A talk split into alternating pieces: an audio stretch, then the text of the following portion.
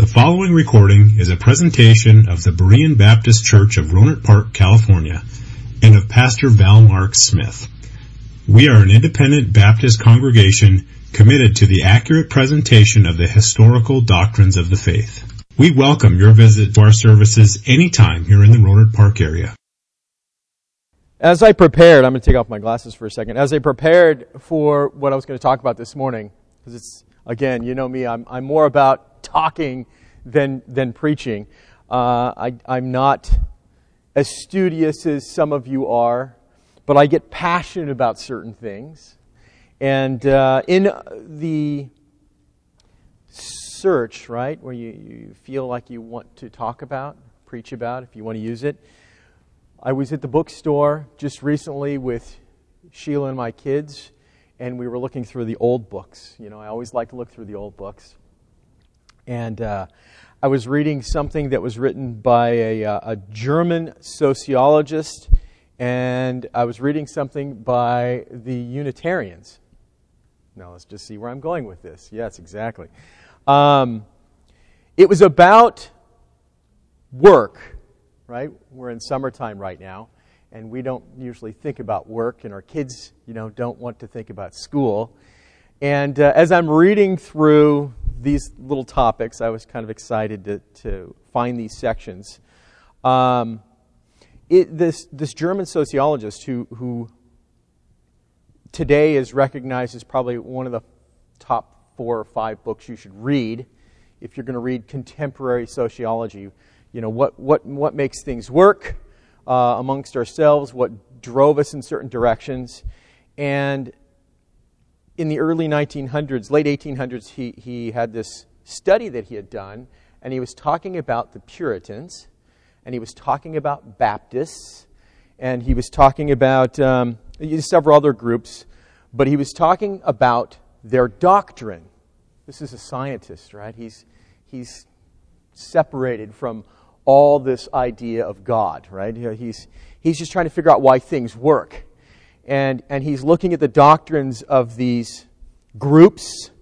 Um, and the conclusion he came to why, more or less, that societies who are built upon capitalism, right, um, thrive and work out better with their doctrines centered on doctrines of grace. Weird stuff. Uh, he, he, his whole allusion to this was God's providence. That's what we believe, right? So we're thankful for what we have. So no matter what our station is, right? To use an, sort of an old school term, no matter what our job is, we're thankful for that because that's what God has given us. We're, we're called to that position. So as I'm browsing through the books there, I found a book by the Unitarians, and it was called On the Sects. S E C T S, sects. Um, you know, the Unitarians think we're all off base, right? Um, they don't believe in a triune God. Um, so, more or less, without just talking about them too much, they this book for their Bible school, 18. Let's just see here is 18 published in 1892. This was a revision, so we're going back now about 60 years for the first book that they published for their Sunday school was to help Unitarians dissect the gospel and convert us to Unitarianism. And I was excited when I read it because they gave the history from their point of view, from a Baptist, their idea on the Baptist's history and founding, and they went through pretty much as we would go through, and they're nitpicking everything that we believe. And the one thing that they stuck on that they felt was something that they could have a, a, a sort of, uh, something to grab onto if they ran into someone is back in the late 1600s to the 1700s to the 1800s their perception was is, is baptists were calvinistic except for this rift that happened where Arminianism crept in.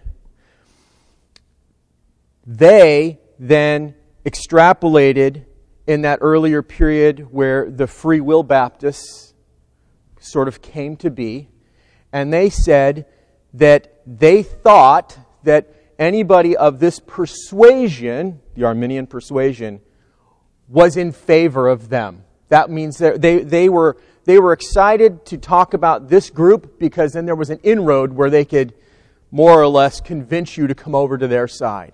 However, from the sovereign grace Calvinistic perspective, because we, we, we are firm believers, we understand our doctrine, we understand what God's Word says.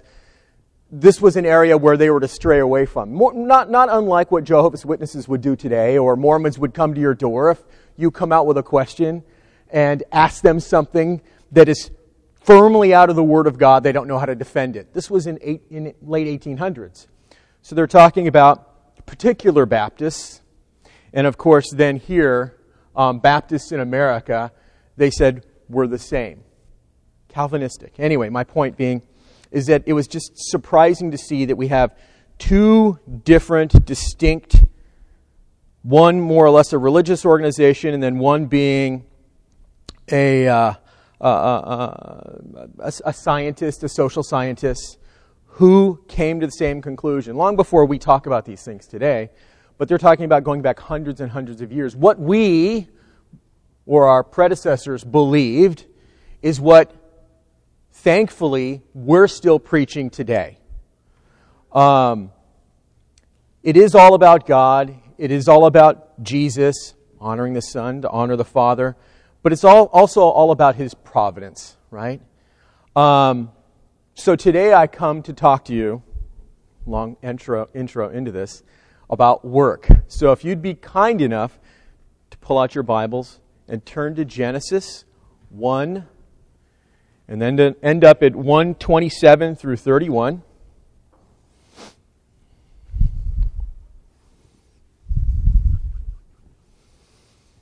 So be thankful we have a pastor.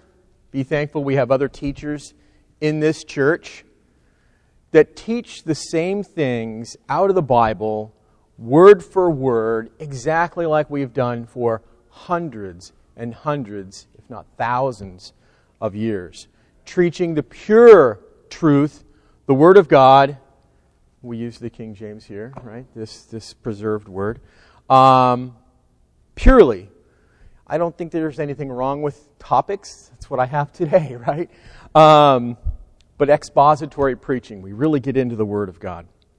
All right. Genesis 1 27 through 31. So God created man in his own image. The, in the image of God created he him, male and female created he them. And God blessed them, and God said unto them, Be fruitful and multiply, and replenish the earth and subdue it, and have dominion over the fish of the sea, and over the fowl of the air, and over every living thing that moveth upon the earth and God said, Behold, I have give you, given you every herb bearing seed which is upon the face of all the earth, and every tree in which is the fruit of the tree yielding seed. To you it shall be for meat, and to every beast of the earth, and to every fowl of the air, and to everything that creepeth upon the earth, wherein there is life, I have given you every green herb for meat. And it was so. And God saw everything that he had made, and behold, it was very good and the evening and the morning were the sixth day. So, for those of you who have kids, now it's summertime. Um, it's sunny out, especially on a day like today. Brian's our weather guy. How hot is it supposed to be today? Hot. 102, right? Isn't that what we were hearing? I hope not, but that's that was that's what I heard earlier on in the week. Um, we think of comp days, we think of vacation days, we think a whole lot less about working, right? The sun is bright, and it's shiny and shiny out. Uh, shiny, I don't know. It's bright outside. And, uh, and, you know, we think about what it would be like to not have to work at all, right? And that's, uh, I mean, who has TV here? Does any, I'm not, I'm not going to nitpick on you. I don't have a television per se. There we got we got a couple of hands up for television. You see the ads on TV, right? You see the California lottery ads, right? I, I've, I've seen that because, you know, unfortunately, if you watch anything on YouTube, now they're just shoving things in your face. Um, and you see Sir Lucky Pants, right? That was the name of the, their last, their 2017 TV. I know you guys don't have TV either. So, and, and they have the guy lounging, you know, he won the lottery and all he's doing is lounging around, sitting on his yacht, you know. He's just laying back and having a good time. And, and the unfortunate thing is this is the world's way to pull us away um, and help make us unthankful for what we have. I mean, if you see any of the uh, Disney ads, or for that matter, the ads for just taking a trip to Utah, right? And Utah's a big one. You see that. Utah, I think there's ones I've seen now because when we've traveled, you know, you get the free TV in the in the room. But Nevada, that was a big one for Nevada. Mountain biking, I guess they're competing with Utah.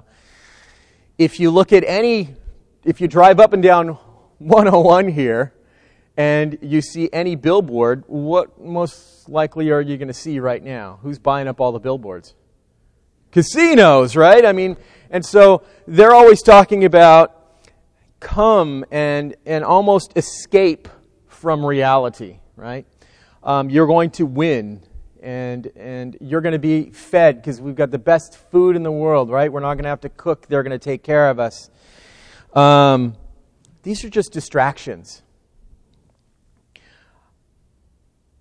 When I talk about work, I want to make sure that you understand I am all for rest. Um, when rest is due. Right, brother? And rest has to be done within spiritual constraints.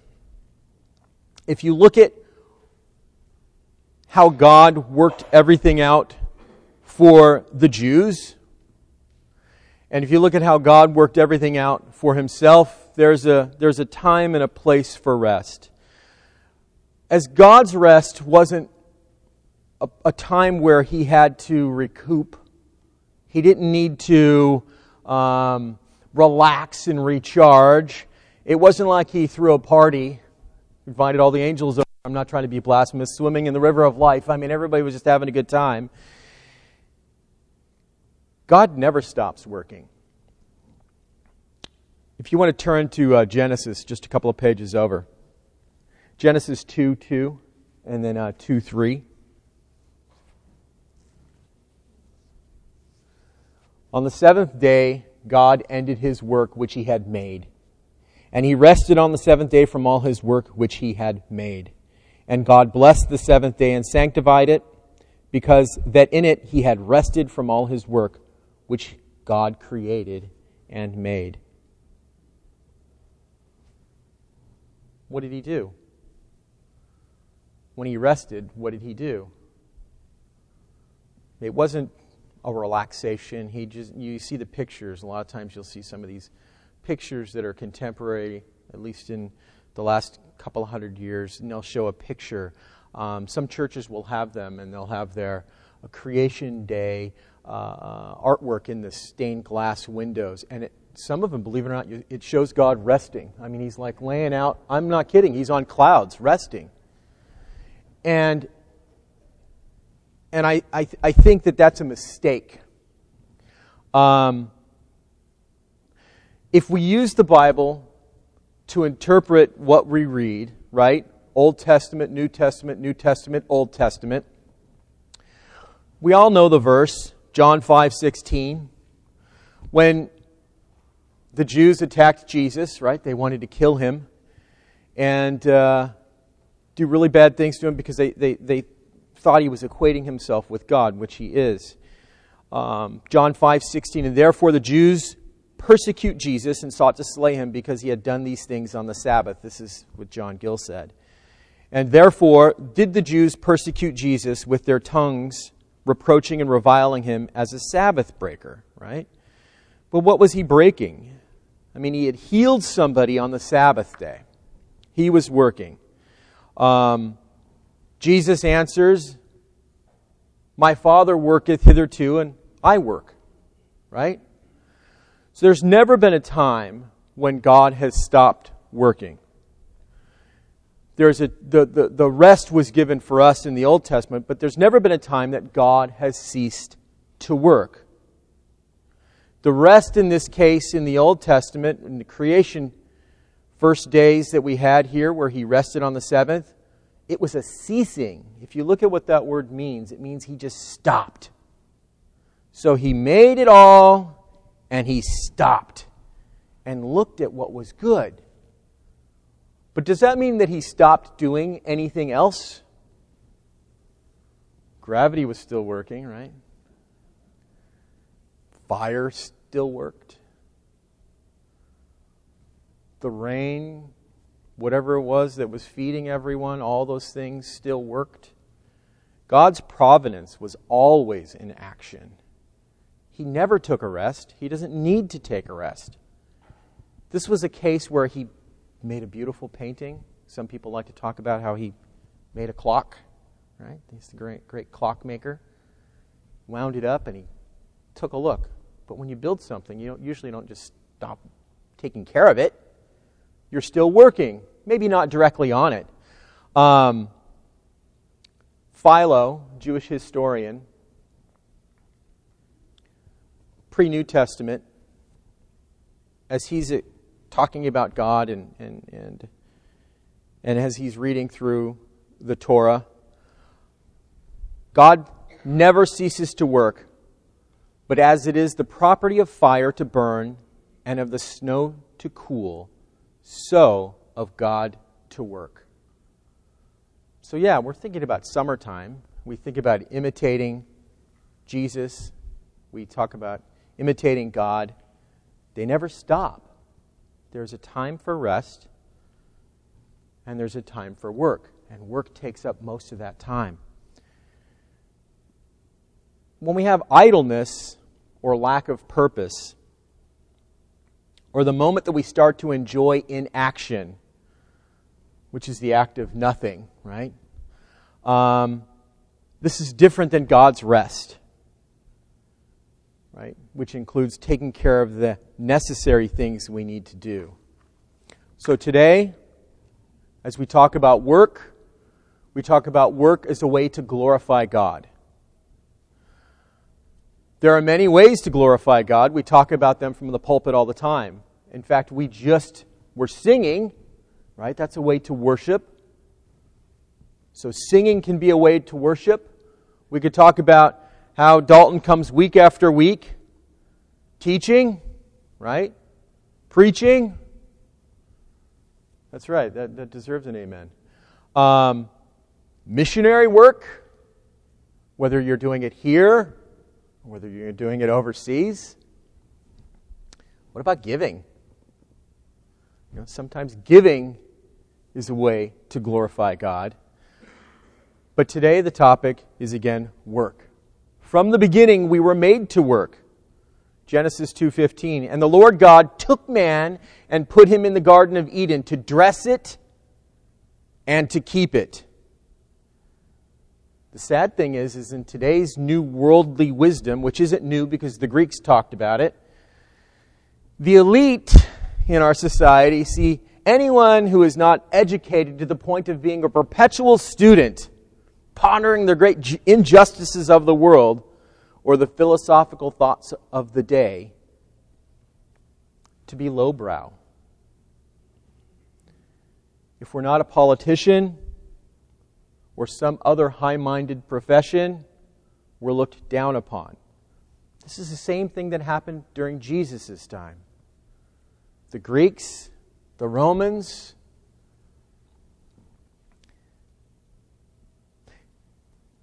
we're to, we're to aspire to a position where, or at least we're taught that way, we're, we're supposed to aspire to a position to where we have the power to either not work or the power to um, employ someone to do things for us. A dignified position. It's no different than it was 2,000 years ago. They were the same. I mean, think about in modern era, we have the quote which comes to mind, and I've, I, i have probably said this before, but you think about Mark Twain's quote Work is a necessary evil to be avoided. It's an ends to a means, right? Um, if you go back through your Genesis creation, we don't see God creating animals for work, though we do end up doing that in the subdue. We don't see God giving jobs to any animal he named. We see right in the beginning, in those that first page, second page, and into the third page, what's he doing? He's telling them they're going to have a job. They're going to have to subdue it, and then their job is to multiply it. Right? So to grow everything, to create cultures. We're told to stay away from idleness, to not be sluggards, to not be lazy. You know, I, I don't know what, what Adam and Eve were doing before the fall, but if you look at that time where the serpent comes in they must not have been working because they get kind of distracted. and Eve is distracted with the fruit. And of course, we assume Adam is right there. Um, sounds like they were hanging out. I'm just saying, that's my opinion. Sounds like they were hanging out. Right? Isn't that what happens? We were all in high school. Summer came, maybe a little bit before, right? Mom and dad are gone. When do we get in trouble? We're not doing something. We're not working on something. Those idle times when we're hanging out not doing anything.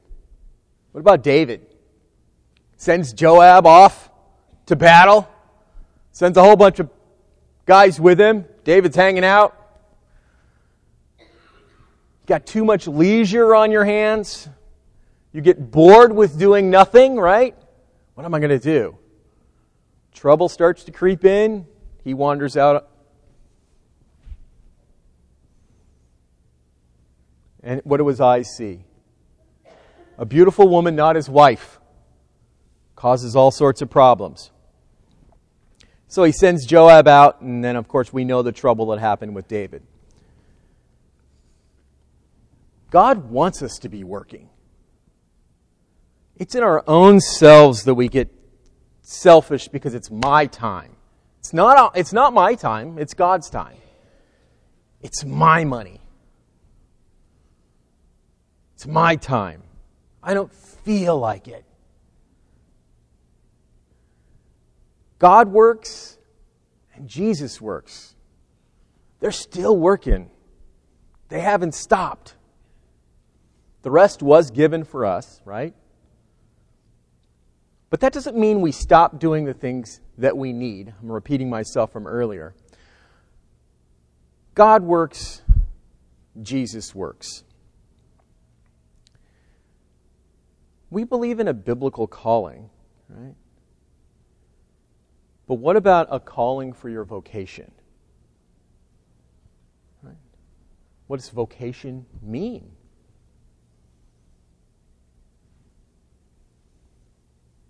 Anybody?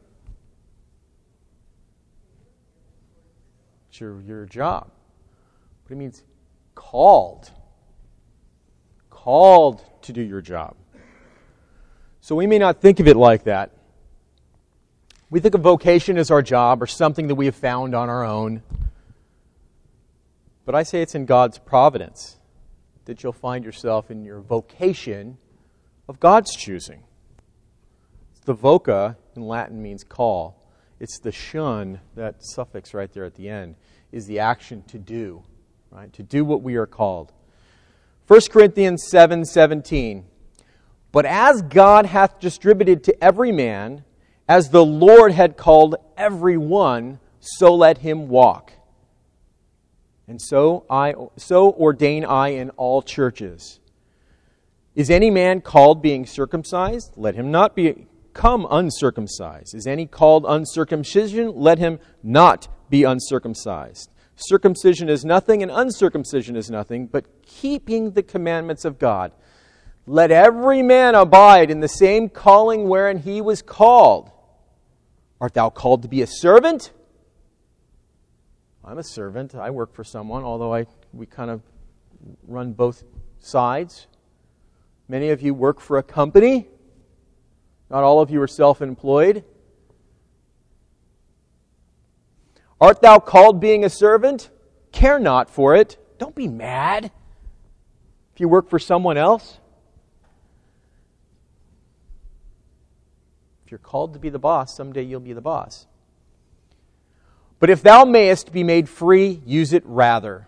For he that is called in the Lord, being a servant, is the Lord's freeman. Likewise, also he that is called being free is Christ's servant. Ye are bought with a price.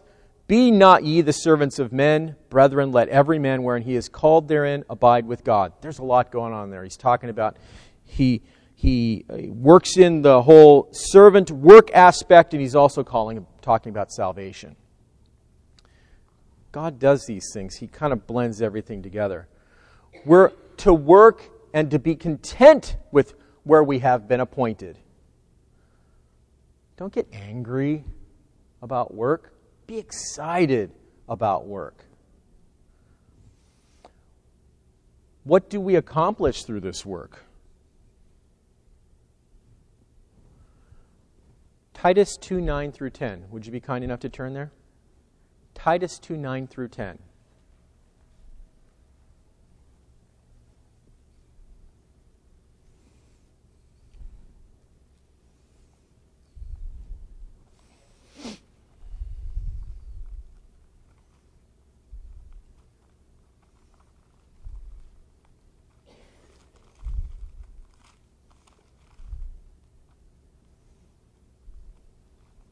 This Bible is beaten up. This is my son's Bible.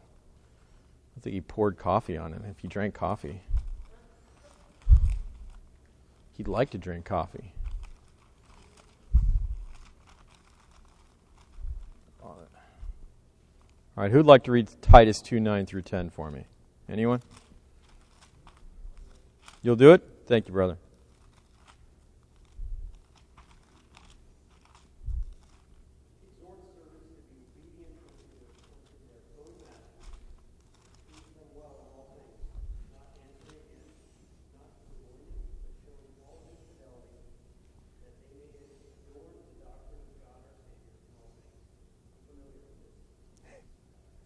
Amen.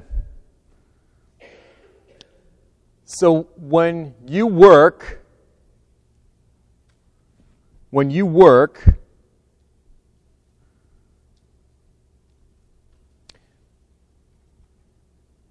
do a good job.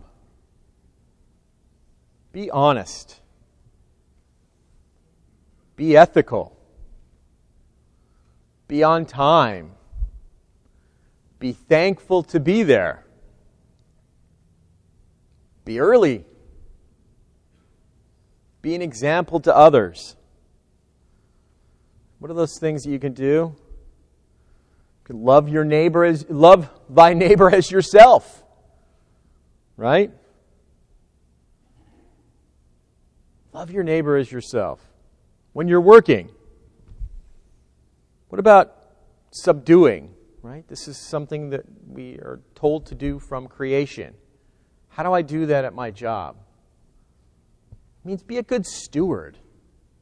If you're put in charge of something from, I don't know, whether you sweep the street or whether you're a doctor, it doesn't really matter. Don't be wasteful. Be a good steward with what you've been given. What about being creative? whether you're working on your own, even if you're retired. There's things you can do to be creative.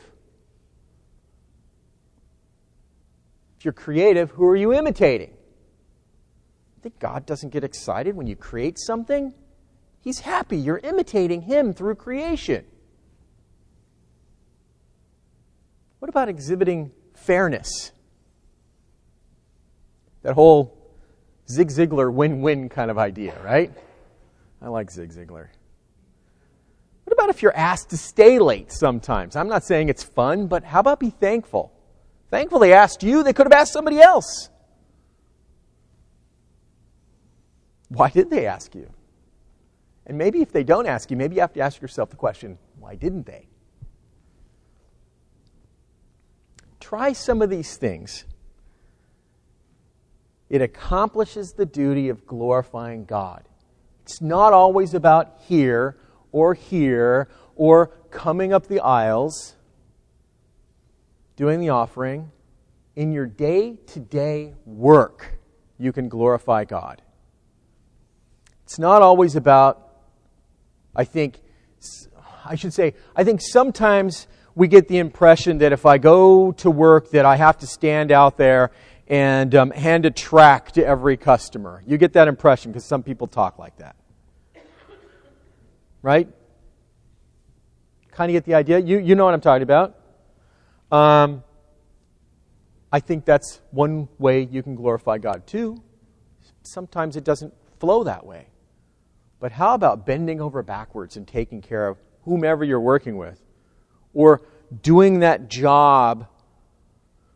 I think about Donna Miller, right? I'm, I'm going to use Donna for, Donna for, for just a moment here. Um, Donna was working on a calendar system for the church, right? She had no idea how she was going to figure this out. None whatsoever. It was a love thy neighbor situation because it was for Pam. Setting up the calendars, and I think it has to do with the handouts, right? Isn't that some, something to do with somehow they keep track of? I don't know the whole gist of it. But it was to make it easier for Miss Pam in doing the work that Miss Pam is trying to do. And Donna didn't give up. When your boss gives you something you, could, you, you don't know how to do, don't say no. Say, I'll figure it out. I will try. And you know what she did? She started asking. She came to me.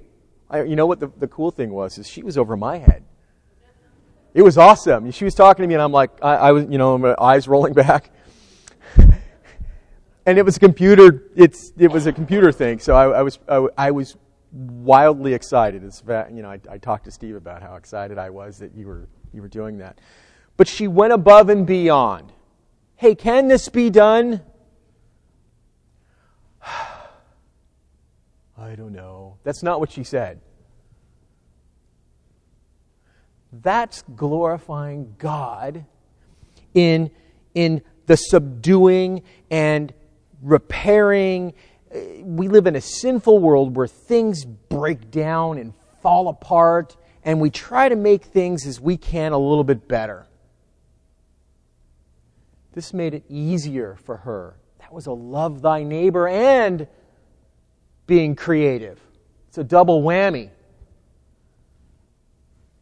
So think about those things. Be thankful. Be creative. Be a good steward. Love thy neighbor as thyself there's many that we could put in here. But some of you may say, well, what about retirement? I will be honest with you, and my wife and I have disagreements here. I don't believe in retirement. I don't think that we should retire. I know some of us are here. I'm sorry, I don't think so. I, I think that that goes against what Scripture says. It may offend you. Gary and I have had this conversation. I don't think that you should retire. I think that there's no example of it anywhere. God says we're supposed to work from the get go, all the way through. God works, so do I. Jesus works, so do I. Six days of working, one day of resting. The resting was what? Stopping from doing what I was doing. For us, it's a recharge. That doesn't mean that we don't have leisure time. It doesn't mean we don't work towards. We can think about the different Bible verses in uh, uh, it's Ecclesiastes, right? Two nine, um, where you get the rewards from working afterwards. Doesn't mean we don't have leisure. But if you're going to retire from one thing, I think you should pick up something else. You now have maybe, maybe now you have the financial freedom to work in an area you've always wanted to work in. But whatever that may be, do it for the glory of God. We think about where retirement came in. Late 1800s. It's a German chancellor thing. It's a political thing to, uh, to, uh, to start the re- retirement process. He did it to stave off socialism, which eventually went into Germany. Anyway, we're not talking about retirement from military. The Romans did it, right? So if you lived past, I think, what was it, 20 or something, they would give you something if you lived past 20. Wow. Um, but that's a, that's a military thing, right? You're missing an arm, you're missing a leg, you're missing an eye. Something's chopped off. You know, you did it in the service for the country. They took care of you. Retirement here in this country is sort of a new thing. Does anybody know how long most experts say it takes to become an expert in something? Anybody know the hours? Some of you read some of the books. Do you know? Besides my kids, because they have to listen to me all the time. How many hours does it take to become an expert in something? 50 years. Okay. Takes about 10,000 hours. 10,000 hours. That's working on one thing. So if um, I'm look, I looked at Brian. I got I got to stop in a second. Uh, but if you're doing coding, right? Brian runs a business. Can he code? Not one bit. How long has he been in the business? 20 years. So it's not about just doing a, it, it's but being a business person, you can kind of do that. 20 hours a week for 10 years. Half of all Americans worked on the farm in 1880, and an overwhelming majority, this is out of statistics, worked past 65. Then in the 1980s, we got this idea hey, older people are expensive, and we got these new young people coming in. Let's lower retirement ages all around the world so we could get the young people into the workforce. I mean, I'm not one of those young people anymore. I'm, I'm, I'm older now. Um, it's sad for me to think that God's plan for us is, is to work and be good stewards over it. And when we finally can become experts in it, we get this idea well, now I'm going to retire. Or now I'm going to have to leave my job, do something else. We tend to look at the most experienced, most knowledgeable, most wise people and then ask them to step out of the way. It doesn't make sense. I have to stop. So, um, thank you so much. Time is out. My apologies. I've got a little page there. Want to pray? Pray before we stop. Dear Heavenly Father, thank you for this day, Lord. As uh, Brother Dalton comes to preach for the 11 o'clock service, we ask you just please bless him. Thank you for this time we came to sit down and just discuss uh, your plans as you planned it from the beginning, how we should have certain things that we're supposed to be responsible of and the work that we should do, and we should always give you all the honor and praise and be thankful for everything, Lord. In Jesus' name, amen. Thank you for listening to this presentation of the Berean Baptist Church of Rohnert Park, California. If you would like further information about our church, please feel free to call us at area code 707-584-7275 or write to us at Berean Baptist Church, 6298 Country Club Drive, Rohnert Park, California, 94928. Additionally, you may visit us on the World Wide Web at www.bbaptist.org.